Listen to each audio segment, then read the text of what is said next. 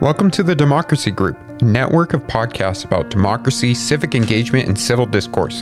In this feed, you will find a sampling of episodes from our podcast in the Democracy Group, as well as recordings from our events.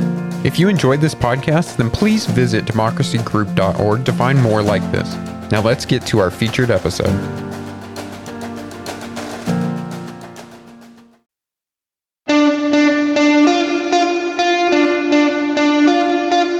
Welcome to Future Hindsight, a podcast that takes big ideas about civic life and democracy and turns them into action items for you and me. I'm Mila Atmos.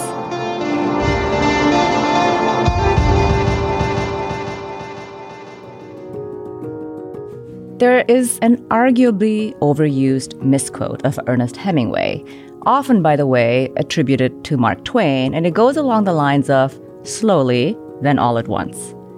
The original accurate quote is from Hemingway's The Sun Also Rises in dialogue between the characters Bill and Mike. How did you go bankrupt? Bill asked. Two ways, Mike said gradually, then suddenly. It feels like there's a kind of democratic bankruptcy happening in the United States gradually and then suddenly. The slow, incremental effects of vote suppression and gerrymandering or chipping away at abortion rights over decades, and then these shocking, sudden instances like the storming of the Capitol on January 6th, or in Tennessee, the expulsion of two young black men who were duly elected members of the State House, while their white lady colleague was not expelled, and the overturning of Roe v. Wade, followed within a year by attempts for nationwide bans on abortion medication. To try to understand the shape of what we're seeing slowly and also suddenly, I'm joined by Jeff Sharlet.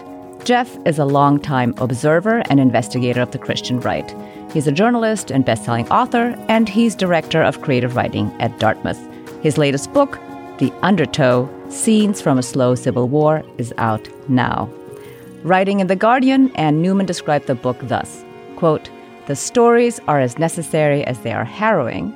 The writing is explicit and expansive, almost cinematic, like looking at a battlefield from above. Altogether, it's a rare achievement, a cultural political book that is literary, which is to say, you should read it. That's a plus one from me. So, Jeff, welcome to Future Hindsight. Thank you for joining us. Thanks, Mila. Thanks for having me. So, you've been on this beat, the far right and Christian nationalism beat, for more than a decade. Your book, the Family, The Secret Fundamentalism at the Heart of American Power came out almost 14 years ago. But this book, in stark contrast to The Family, is not a deep dive into elite behavior and beliefs. Tell us about where you situate the undertow. I think the undertow as a, a, as a metaphor for understanding the various forces that have been pulling us toward this as you put it, you know, slowly and then all at once. The book is this kind of wrestling with, with what borrowing from the filmmaker Jeff Ruoff, I call the Trumpocene, the age of Trump. And I think listeners should understand that much like the Reagan era, which stretched political scientists, historians will say from 1980 to 2016, long after Reagan, what he changed in American life defined a kind of vernacular of American politics, American possibility. Trumpism does not depend on Trump alone. So I'm trying to think of how do we come to this place? Because I do think that 2016 marked a turning point. The family came out in 2008, but I've been reporting on right wing movements since 2001. I was so glad that you sort of noted that, that distinction between the kind of elite, uh, right wing movement and this sort of broader movement. And when Trump came down the golden escalator in 2015, I saw coming down the escalator the kind of forces, the kind of politics that elite American fundamentalism, elite conservatism has been exporting around the globe for decades. Here is the strongman figure that we have supported in Indonesia and Philippines and Somalia and Brazil. And I think elite American right wing movements and I mean this is no defense of them at all. There was a way in which they could support and export fascism internationally, but there was a line that they didn't quite cross domestically. Uh, in 2008, I wrote about this group and uh, I said, here's the F word, fascism. That's a historical term, and they are not, in fact, fascists. There's more than one kind of bad under the sun. Uh, it doesn't mean that they're okay. But Trump brought that fascism that I think elite right wing movements the United States have been exporting, brought it home and down the golden escalator and into American life. And that's when I sort of became interested in, well, this fascist aesthetic that he's bringing to us, will it be received? And that's what this book, The Undertow, is. Uh, it's about both the undercurrents that were always bringing us there or always had the potential to bring us there. And the way that if you've ever been swimming and caught up in an undertow, some people call it a riptide, you think you're fine. And then suddenly you're further away from shore and you're like, that's fine. I can swim. And then suddenly you're too far. And that is, I think, the experience that uh, I find absolutely necessary for all of us to contend with, to wrestle with, if we're going to recognize that current, that power. And instead of getting swept out to sea, figure out a way, a different way back to shore. Right. Well, the prelude in your book is called Our Condition, and which is something that you say is distinct from being in a moment of crisis and also is something that afflicts all of us. We're in it together. So we're in this undertow together. So, what is our condition? You know, there's a Joan Didion famously writes in the White Album, uh, we tell ourselves stories in order to live. Speaking of misunderstood lines, right? They're like, oh, isn't that wonderful? Stories they don't read the rest of the paragraph or the rest of the essay, which is a dark, dark essay. We tell ourselves stories in order to live is not necessarily a good thing, right? Uh, it depends on the story. So I try and pay attention to the language with which we tell those stories and the narrative structure. We speak of a crisis of a democracy, a climate crisis. Well, crisis itself is a metaphor. Pay attention to the metaphors. Pay attention to the stories we tell ourselves, right? A crisis supposes an arc, a resolution, a conclusion. And I think having spent so much time amongst right wing movements, which are oftentimes very deeply mythological movements, I thought, of course, they love crisis rhetoric. Recently, Trump has been launching his new campaign with a rhetoric of the final battle. That's a crisis, right? This is not the term that applies to our condition. Um, this is the world we find ourselves in. Um, start with the climate crisis, which is an undercurrent in the book, the grief that forms us because of that. It's not a crisis. A crisis supposes there's a resolution. We're going to figure it out or the world's going to go up in flames. No, neither. It's going to get warmer and we're going to have to live with that. And we're not going back and we're not refreezing the glaciers. We have to live with our condition. So too the crisis of democracy. We can't push Trump out of office or, or all the little Trumps around the world right now because he's not the only one and then say, Whew. Brazil had the so-called Trump of Brazil, Bolsonaro, uh, and he was defeated just like the Trump of America.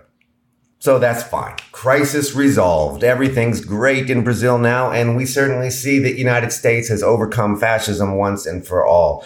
No, we have to reject that crisis language and, and live with our condition. Uh, I'm, I'm 50 years old. I 44 and hit the genetic jackpot and had two very unexpected heart attacks.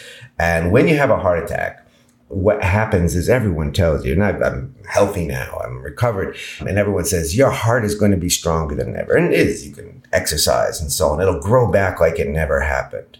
No, it won't. There are scars, scar tissue. That is our condition. There are things that are lost. We have lost in climate. We have lost fascism. Full fascism has come to the United States. The fascism that percolated in pockets of America that we exported overseas and we will all pay the price for that for a long time. Now, we can deny it. We can look the other way, or we can recognize that condition and learn to live with it. And maybe, maybe create something new out of that, but only, only if we recognize what is lost. You tell the story of our condition through these individual stories. And Reading your book, I was surprised by how much empathy I felt for the people you write about. And when you describe the uniquely firm American belief in the prosperity gospel, that wealth is evidence of being anointed, that being wealthy is proof positive that you're blessed, the fervor for Trump kind of made more sense to me like than ever before.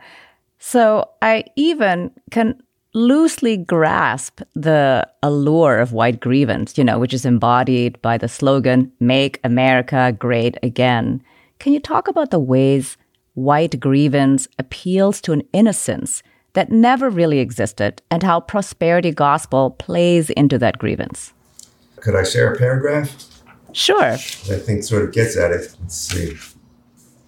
I think there's a, a, question we sometimes hear is Trumpism uh, and American fascism, is this a product of race or class? Which is always a startling question to leave gender out of it. And especially at a moment when gender in particular and trans kids are on the front line of this assault. So is it race, class, or gender? Is it misogyny or white supremacy or the old business elitism, capitalism obscured under a, a new so-called populism? The answer is yes. The answer is yes. Um, intersectionality is a, a, term we encounter on the left. The right has its intersectionalities too. And here's a paragraph where I try and get a little bit at it. I, I'm at a rally for Ashli Babbitt, the martyr now of the movement, a 35 year old white Air Force veteran who was leading a charge within the Capitol on January 6, climbing through a broken window when she was shot and killed by a Capitol police officer. And she's since become a martyr. The, the big movement of the book is I, I begin with a rally for her in Sacramento, California. She was a Californian and then begin traveling around the country watching that martyr myth in formation, watching that sense of whiteness in formation which is, of course, you say white grievance. It's about feeling yourself a victim. Such victims feel themselves drawn together not by whiteness, but by that of which it is made, by their belief in a strong man and their desire for an iron fisted God and their love of the way guns make them feel inside, and their grief over COVID 19 and their denial of COVID 19 and their loathing of systemic as descriptive of that which they can't see, can't hold in their hands and weigh, and their certainty that countless children are being taken, stolen, and raped, or if not in body, then in spirit, indoctrinated to hate themselves. They are angry about their own bodies, about how other people's bodies make them feel, about eating too much because they're afraid they won't have enough, about not having enough, about others having more. They are drawn together by their love of fairness which is how it used to be. They're certain, they remember, or if they're too young, they've been told. Or maybe they've all just seen it in a movie, a Western or a space opera or revenge fantasy. The forever frontier that is equal parts Little House on the Prairie and The Punisher. Make America Great Again. The solace of tautology. A loop, a return. A story, the end of which has already been written in the past and trying to understand that grievance, that whiteness. I write a lot about movies and stories. Um, the Punisher is a, a, comic book character, and if you've seen in Trumpism, this sort of skull with like big eyes and so on. And now, in fact, some police forces actually have started painting Punishers on their cars. The Punisher is a figure originally was a Vietnam veteran, comes back, and his family is killed by the mob and and the crooked system, the deep state doesn't help. So he uses his manly American powers just to kill everybody, right? I mean, the Punisher does not bring people to justice. He was originally a villain. They've since updated him now. He's an Afghanistan vet. He's a forever veteran. He's a forever stabbed in the back figure, which is another kind of fascist mythology, who, as Trump recently said, in Waco, Texas, uh, a site of American far right martyrdom, I am your retribution. I am your retribution. This is not seeking justice, but retribution contains within it innocence. For the book, I started documenting all the various fascist flags that are proliferating. I mean, it's a great blossoming of fascist flags around the country right now. Uh, I think I have some 200 varieties. The one that I have not yet seen, along with the so-called Blue Lives Matter flag and the flags with AR-15s and the flags with the snake that says "Don't tread on me." Of course, the flags with skulls, the flag of Ashli Babbitt herself. I wait for the flag that combines the fetus and the gun the two symbols of this movement. We speak of it as a death cult, but it's an innocence cult. It's to be innocent of the past, to be innocent of race, to imagine the United States, make America great again, little house on the prairie, to return to this state of innocence that never was. Right. Yes. Although one of the things to speak of Little House on the Prairie, I thought it was really a story about destitution. And I feel like people miss that because they haven't actually yes. read it. Yes. yes, yes. It's a very sad, sad story. Little so, House on the Prairie is fascinating because, of course, uh, first of all, in the, the actual story and in the truth, Laura Ingalls Wilder, they are on very freshly conquered territory and yes. stolen land. And Pa, played by Michael Landon in the TV show, Pa's a much more complicated figure, a desperate man and Laura Ingalls Wilder is herself and her daughter, who did actually much of the writing, as we now know, due to scholarship, also a more complicated figure, quite close to the American fascism of the time of the writing of the text. They were very prominent right wing figures. Mourning in America has always a lie. It's always a seduction and an untruth, but it's a powerful one. And if you want to understand that undertow, imagine here you are. I think of this figure, Ashli Babbitt. So we see her as domestic terrorist, and she is. And I've seen so many folks, I mean, on the left and liberals, range from, well, she got what she deserved, which I find unsettling. I mean, not to defend her in any way, but I don't celebrate the death of anyone, to real pleasure in her death. I, I won't repeat some of the language, always framed in the most misogynistic terms, creating fake Twitter accounts in really vulgar terms for Ashli Babbitt and assuming that she was a fascist. She was born a fascist. Ashli Babbitt's second favorite president after Donald Trump, Barack Obama, for whom she voted twice, for whom she was so proud of voting twice. For much of her life, struggled to be this better person. Age 17, moved by 9-11, convinces her parents to let her join the Air Force at 17 now this gets complicated. Serves eight deployments, Iraq and Afghanistan.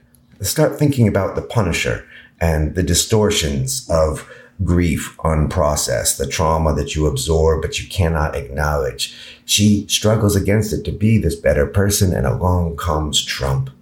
And he says, you know what? You don't have to be a better person. Look at me. I'm not, and I'm the best.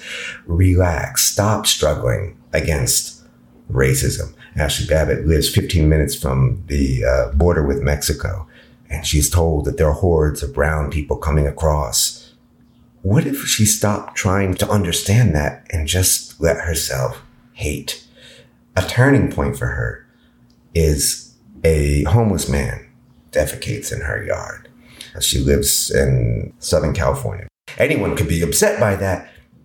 It's quick I'm not going to try anymore. I'm going to lean back into that undertow. I'm not going to read Little House on the Prairie and, and say, hmm, let me understand the subtleties of this text. No, that was good and that was innocent. And this now is decadent and wrong. It's a relief.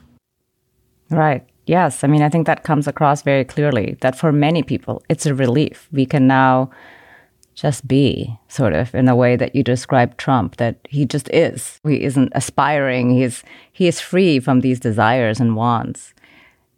Ashli Babbitt is a central figure in the book, and actually, I had no idea the extent of the industry around her supposed martyrdom. And in fact, this movement is creating more martyrs all the time, and they don't actually have to be martyred, right? Like Kyle Rittenhouse, who was acquitted after shooting two people dead at a Black Lives Matter protest, the January 6 prisoners, at times even Trump plays a martyr as he faces multiple criminal indictments. We're going to take a quick break to hear from Other People's Pockets. It's a podcast that I think you'll enjoy. The thing that I'm most nosy about is other people's finances. I just want to ask people how much money do you make and what have you figured out about money that the rest of us haven't?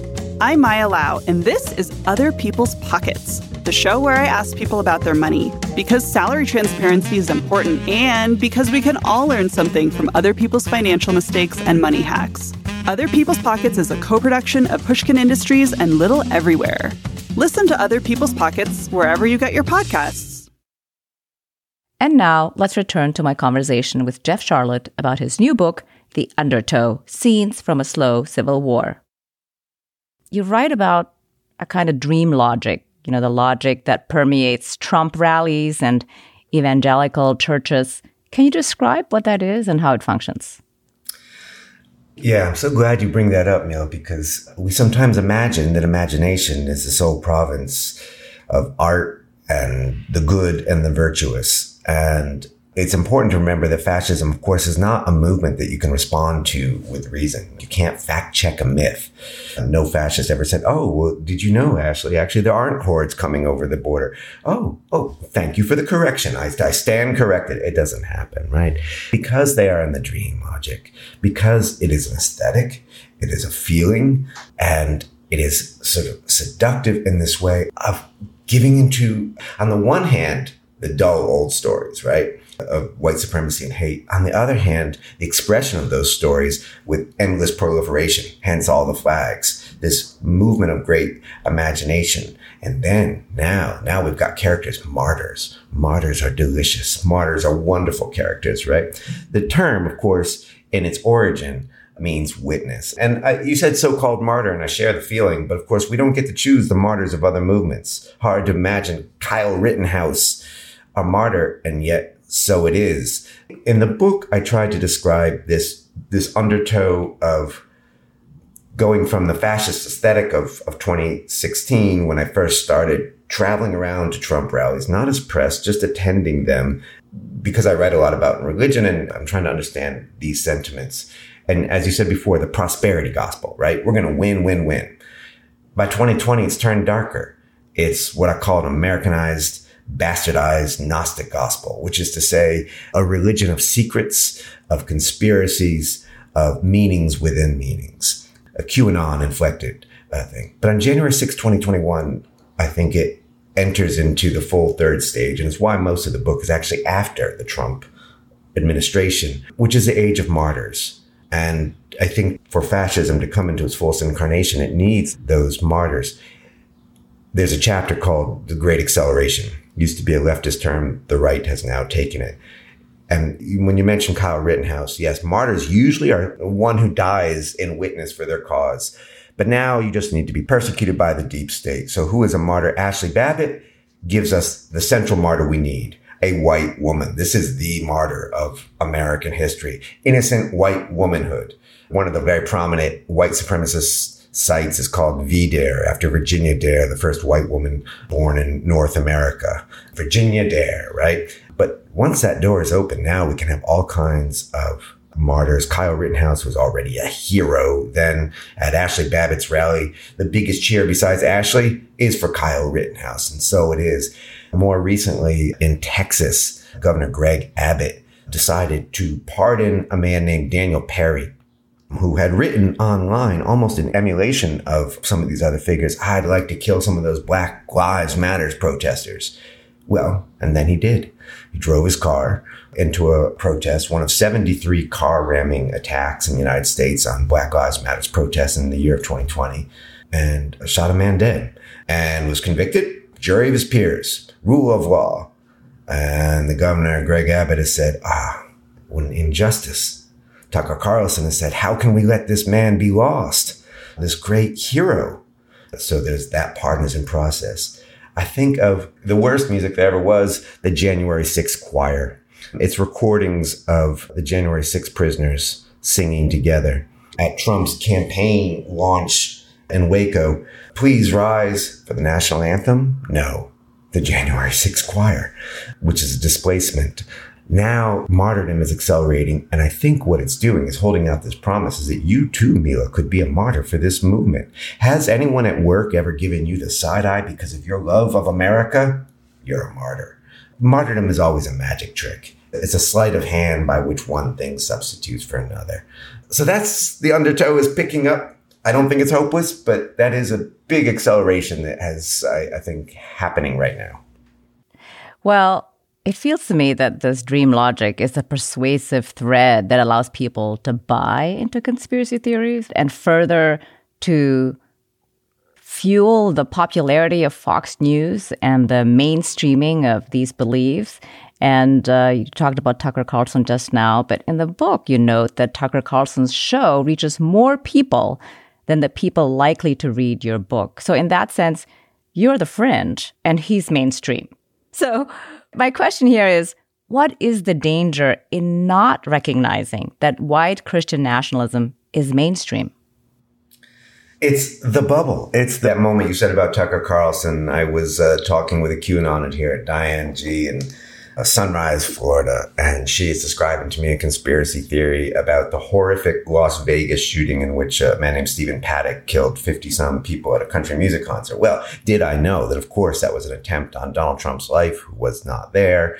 This makes no sense. But what is the evidence? Well, there was a man on the hallway who was seen earlier that day eating Turkish kebab. Well, what more do you need? Well, this is crackpot. I can't use this stuff. And then I go looking online and discover, in fact, the same theory has been on Tucker Carlson, shared by Congressman Scott Perry, a former brigadier general, and is based on an analysis by Trump officials. It's insane. Well, we don't need to contend with that, but not just more than the readers of my book, uh, more than Tucker Carlson, more than the left media combined. And then we compound that with truth and telegram and um, folks who've never heard of QAnon, but are absorbing its ideas. And this is sort of, I think, where some media criticism comes in. I'm going to speak a, a, little bit out of school. I did a, an event a little while ago, and I will not name the individual, a New York Times political reporter and we disagreed about some matters, right? My friend there uh, argued that we don't need to use terms like fascism or racism. Those are just labels. And I said, well, they're actually historically rooted terms and we should not use them loosely. We can't describe every right winger we don't like as a fascist, but it is this movement. And he felt very strongly that that wasn't the case and that, that their argument for not using that was validated. He said, the market has spoken the market has spoken. And I said, what do you mean by that? He says, 10 million readers of the New York Times. And I said, 10 million readers? No kidding. Tucker Carlson's pinky. You know, if the market has spoken, if that's our logic, if we're going to get out of the undertow through the market, the market that brought us here, the market that put Trump in the White House in 2016 and could win outright in 2020. People said, but he lost by 7 million votes. No, he lost by 120,000. That was the difference in the Electoral College. What about those people whom, with whom we still live, as he likes to say, 70 some million? And the country that is in possession of 393 million firearms officially in civilian hands. And of course, we know it's more. The bubble of the center will always hold. Not only will the center always hold, the center can do nothing but hold. There is nothing but the center by folks who don't understand that it's moved. I think of uh, another friend telling me about a, a Paul Ryan, the former Speaker of the House, very conservative man, absolutely displaced, hated within fascism, understands he's not going to get back into politics, but still thinks it's important to have a place in the room. What Paul Ryan doesn't understand is if he's in the room, it's not the room. It's moved. That's the danger of not contending with the mainstreaming of white supremacy and fascism. Right. Yes. It's definitely moved for sure. I mean, some of the things that we hear today are, you know, we would have thought they were fringe things 10 years ago, and now they're bandied about every day. Slowly and then all at once also feels like this, right? The undertow. So you talked earlier about these currents that we couldn't see before, that were beneath the surface and finding ourselves too far out. But another thing about a riptide that your book really made me think about is that if you're caught in a riptide, the harder you try to swim to shore, the further you get pulled out. So what led you to start seriously considering the possibility of civil war? I mean, that civil war is exactly one of those terms. It certainly was fringe years ago. I've been writing about right wing movements for 20 years, and I've always heard that language. And there's, you know, the new Confederates and so on, and neo Nazis here and there, but they were fringe. Again, not in a defense of the right wing movements that were there, but I started to notice that language sort of moving into the center, right? And after January 6, 2021, I noticed scholarly historians, academic historians, not those who we write the popular histories that are wonderful, but in, in the academy, um, a very cautious, necessarily cautious group. They understand that history does usually move slowly, but now they were starting to speak of civil war as a possibility. Uh, the very folks who would have dismissed that as hysterical once, right? So I said, I have to investigate this. Here it is. The language has moved from the fringes into the center, right? It's moving closer to the heart. And when I started traveling around the country for the, second half of this book in the spring of 21 after January 6th, even then I would talk to journalist colleagues and say, well, I'm interested in this sort of rhetoric of civil war that's coming up.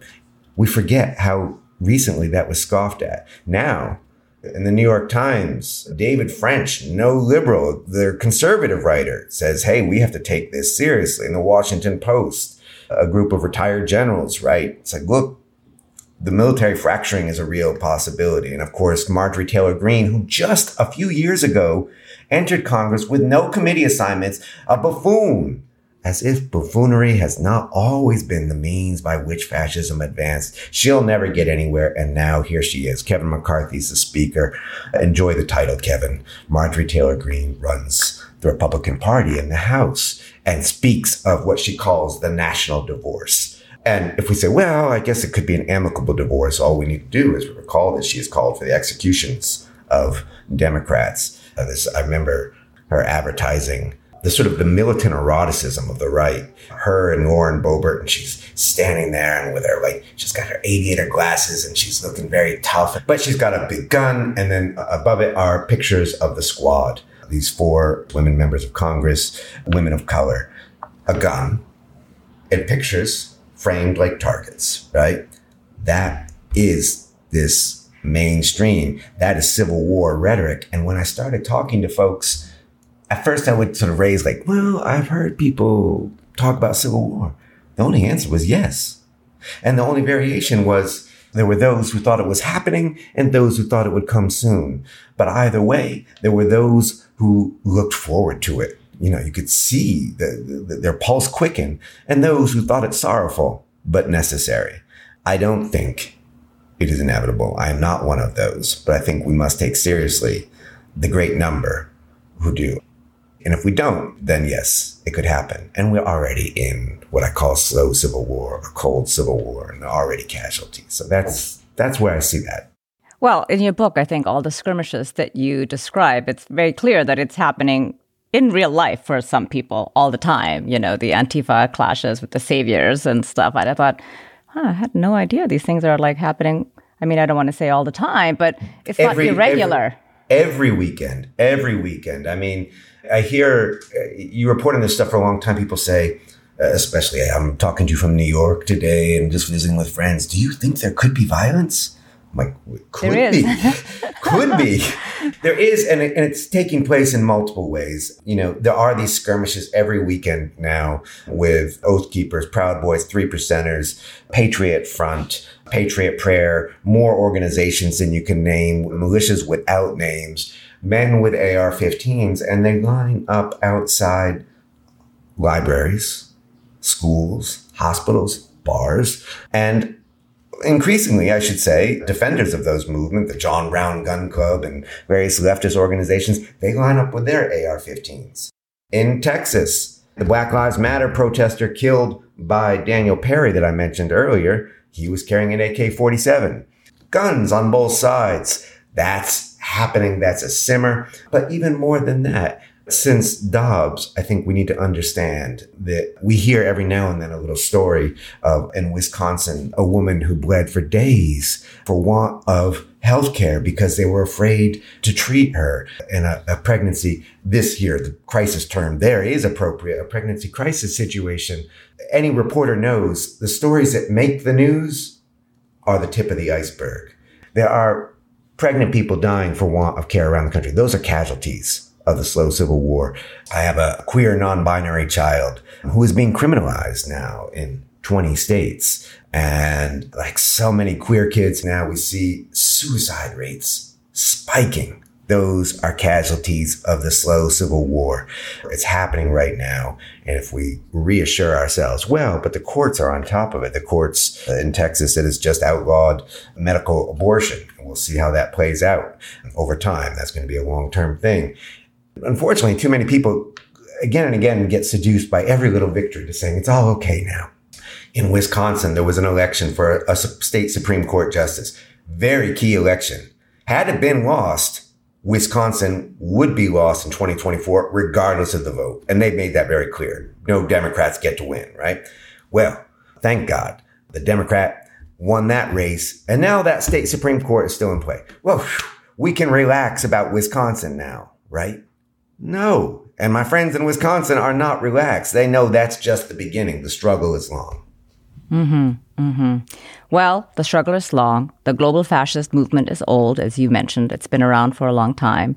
And so is the fight for freedom. And you remind us in the book that democracy is a practice. I'm going to quote you here. You say, It may not be real yet, but it is not a dream. It's something you do, something you could make in this life, the real one. So, my question is what are two things an everyday person can do to practice democracy? Oh, that's uh, that's a good question, and I'm I'm glad you said that. Again, there's the language. You know, uh, we speak of having a democracy, right? You don't have a democracy, or the language that really drives me nuts. Uh, we must preserve democracy, like we're going to put it in a jam jar and put it on a shelf. I don't want to preserve it. Uh, I'd like to use it right now, and we'll make more. We'll make it fresh tomorrow. How do you do that? I'm not a strategist.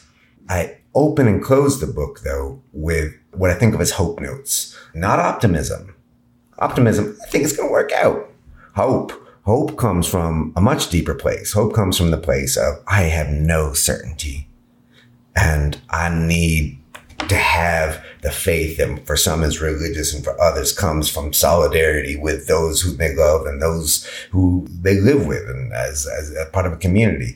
That's the hope. And I, and I tell them the story of uh, two singers. And I know people are going to like, oh, what's this? I want to learn about the, the Trumpocene and the Trumpism and scenes from the slow civil war. And there's a scary knife on the cover. It's Ashli Babbitt's knife. And then they're going to pick it up and they're going to open up. Wait a minute. The first chapter's about Harry Belafonte, the Day-O guy daylight come and we want to go home, uh, the banana boat guy. And wait till they get to the last chapter, which is about an even lesser known figure. The good fight is the one you lose, by Lee Hays. People know if I had a hammer on top of Old Smoky, kisses sweeter than wine. So much of the American songbook and Goodnight Irene, not his song, but he brings it to us in 1950, a radical song like Day-O, a radical song, a freedom song, a liberation song. I grew up singing these songs in elementary school.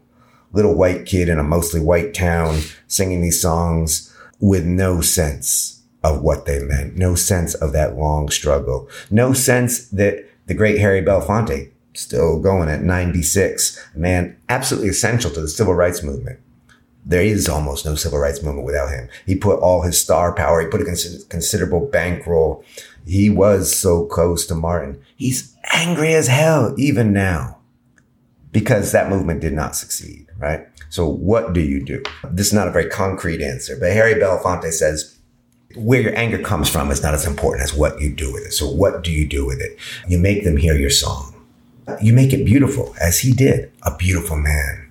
That beautiful, buttery golden voice, singing that song, white Americana, listening to him sing freedom songs, which he would then turn in another direction and say, listen, there's a code within this, not a QAnon code, a deeper, older meaning of freedom struggle. You sing your song, you sing it again. Every time they will try and make you pay, and you sing it again, and you sing your song, and then you give it away. And I love this idea. What do you do? You struggle in your life for beauty. And I'm not going to lie, a lot of this book is a real doom scroll.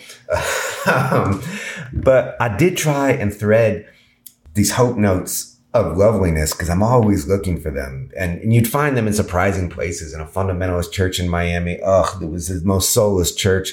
And there was one holy fool.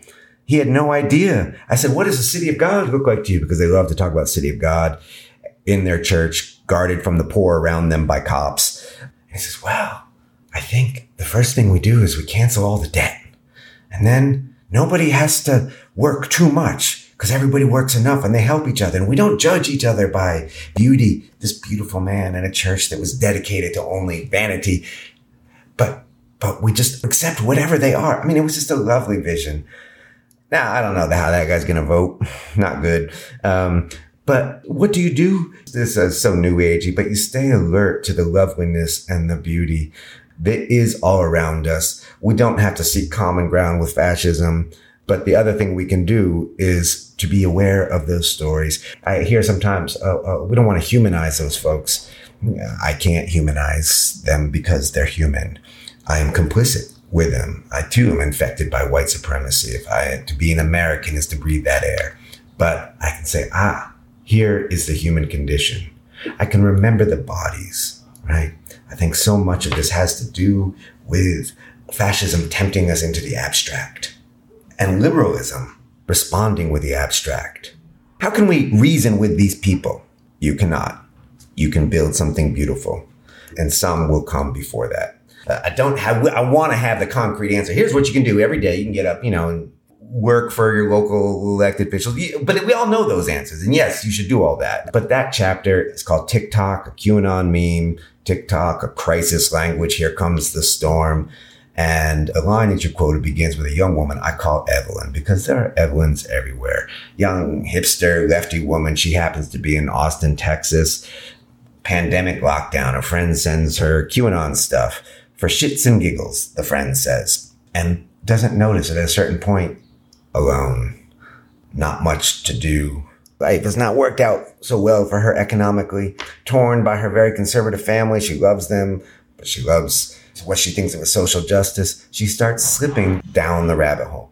She ends up getting into her little red Fiero and ramming two other cars in which she thinks they're stealing the children. Nobody's hurt, thank God, except that her life is ruined and it's gone and maybe she'll get it back. But what if we had all been working together, not for shits and giggles, but to find the beauty that would have given Evelyn something other than QAnon? Not a rabbit hole to go down, but forgive me for preaching, a mountain to climb, right? Let's meet together on the mountaintop. That's my hope taken from Harry Belafonte, Mr. B. Well, you gave us a twofer there because when I ask guests what we can do, I follow up and ask them what makes you hopeful. And you just gave us hope in action, hope as a discipline, as they say, as a thing that we can do. Thank you very much for your beautiful book and for sharing your insight. Thank you, Mila. Thanks for having me. Jeff Sharlet is a journalist, best-selling author, and director of creative writing at Dartmouth. His latest book, The Undertow: Scenes from a Slow Civil War, is out now.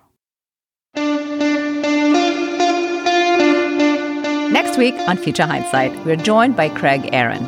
He's the co-CEO of Free Press and Free Press Action and has been a leader in major campaigns at Free Press to safeguard net neutrality, stop media consolidation, oppose unchecked surveillance, defend public media, and sustain quality journalism. What is journalism's purpose? Who's it for? It's not for journalists. it's not just for publishers. If it's actually grounded in community, providing the information people need to make their lives better, that's really kind of a higher calling for journalism and maybe one that journalism in a lot of ways needs to rediscover. That's next time on Future Hindsight. And before I go, first of all, thanks for listening. You must really like the show if you're still here. We have an ask of you. Could you rate us or leave a review on Apple Podcasts? It seems like a small thing, but it can make a huge difference for an independent show like ours. It's the main way other people can find out about the show. We really appreciate your help. Thank you. This episode was produced by Zach Travis and Sarah Birmingham. Until next time, stay engaged.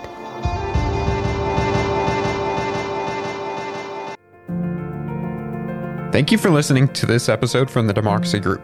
If you want more podcasts like this, then visit democracygroup.org. There you will find our events, topics, and a newsletter as well. So head on over to democracygroup.org.